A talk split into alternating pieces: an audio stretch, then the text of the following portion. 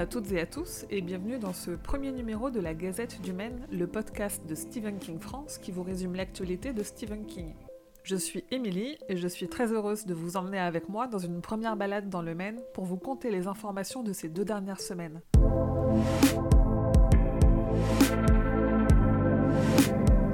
On a enfin la date du prochain roman de King en France. Notez bien dans vos agendas L'Outsider, la traduction de The Outsider, sortira le 30 janvier 2019 aux éditions Albert Michel. L'Outsider, c'est un roman à mi-chemin entre policier et horreur, et l'histoire, en gros, c'est celle d'un coach de baseball d'une ville qui est très populaire et qui a une réputation irréprochable, dont tout laisse à croire qu'il est le tueur d'un enfant de 11 ans, puisqu'on a même retrouvé son ADN sur le lieu du crime. Sauf qu'il a un alibi en béton, une vidéo le montre dans une autre ville au moment du meurtre. Une course contre la montre façon énigme Kingen qui devrait faire dans les 600 pages environ, en tout cas c'était le cas pour la version américaine. Et en parlant de ce que King écrit, j'ai relevé un fait plutôt amusant. Comme vous le savez, il est plutôt bavard sur Twitter, et il y a quelques jours, il a demandé dans un tweet que les auteurs arrêtent d'utiliser le mot amazing, qui en français signifie incroyable. Sauf que, à peine deux jours plus tard, il écrit un tweet, et quel mot il utilise Amazing. Il a alors appelé sa communauté à le troller pour le punir, sauf que même sur Twitter, King a des fans inoffensifs, puisque les réponses étaient à base de, je cite, après toutes les grandes histoires que vous nous avez données, je pense que les fidèles lecteurs parmi nous vous pardonneront une petite erreur. Et pour citer un autre exemple, tout le monde fait des erreurs, mon pote, la plupart du temps vous êtes incroyable. Je vous donne rendez-vous sur stephenkingfrance.fr pour une sélection des meilleurs tweets.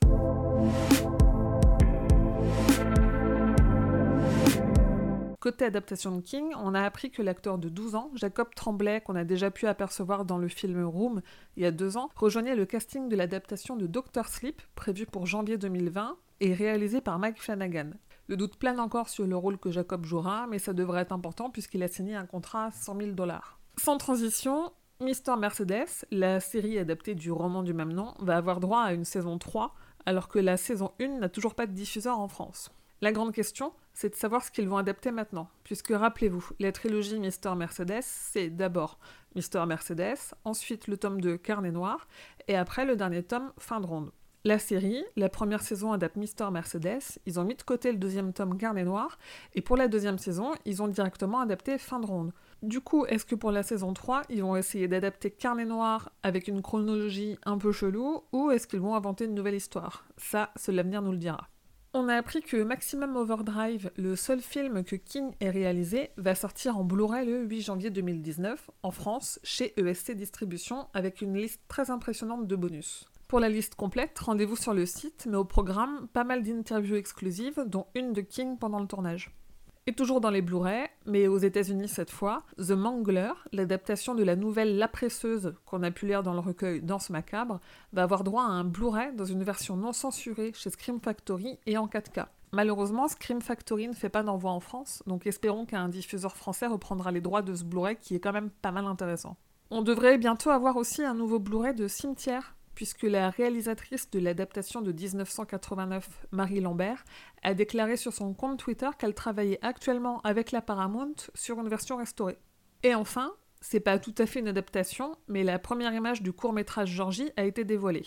Georgie, c'est un séquel, donc une suite non officielle à ça, puisque le postulat de départ du film est de dire que Georgie a survécu à l'attaque de Gripsou. Il vit toujours à Derry, il est hanté par ses démons, visiblement il n'est pas très en point, puisque comme on a pu voir dans le premier trailer, il lui manque quand même un bras. D'ailleurs, Georgie adulte est interprété par Tony Dakota, le même qui avait joué Georgie dans le téléfilm de 1990. Toutes les images sont à retrouver sur le site.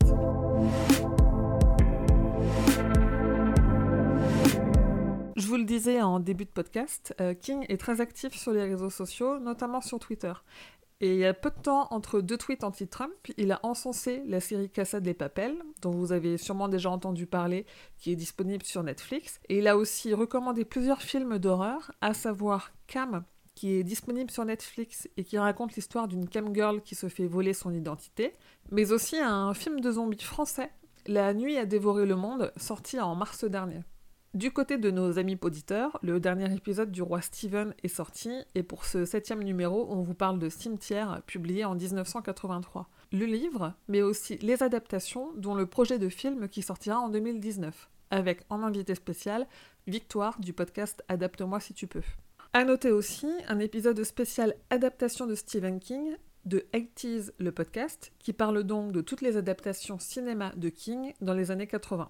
En vrac, dans le reste de l'actualité, on a appris le décès de William Goldman, le scénariste de l'adaptation de Misery, qui est sorti en 1991, qui est réalisé par Rob Reiner et avec pour actrice principale Kathy Bates, qui avait d'ailleurs remporté l'Oscar de la meilleure actrice.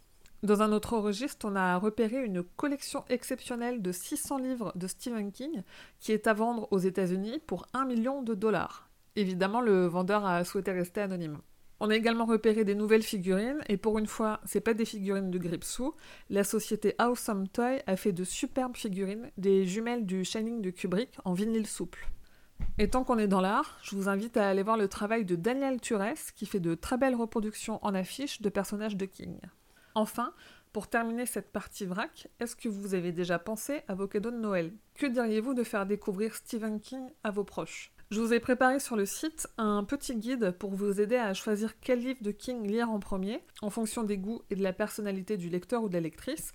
Comme ça, vous êtes sûr d'offrir un King qui plaira à la personne.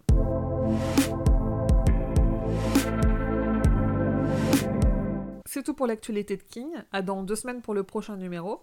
Pensez à vous abonner pour ne rien manquer. N'hésitez pas à venir me faire vos retours sur Twitter ou sur Facebook. Et rendez-vous sur le site stephenkingfrance.fr dans l'article de cette première gazette pour avoir plus de détails sur toutes les infos dont je viens de vous parler. Merci à vous, fidèles auditeurs et auditrices, que vos journées soient longues et vos nuits plaisantes.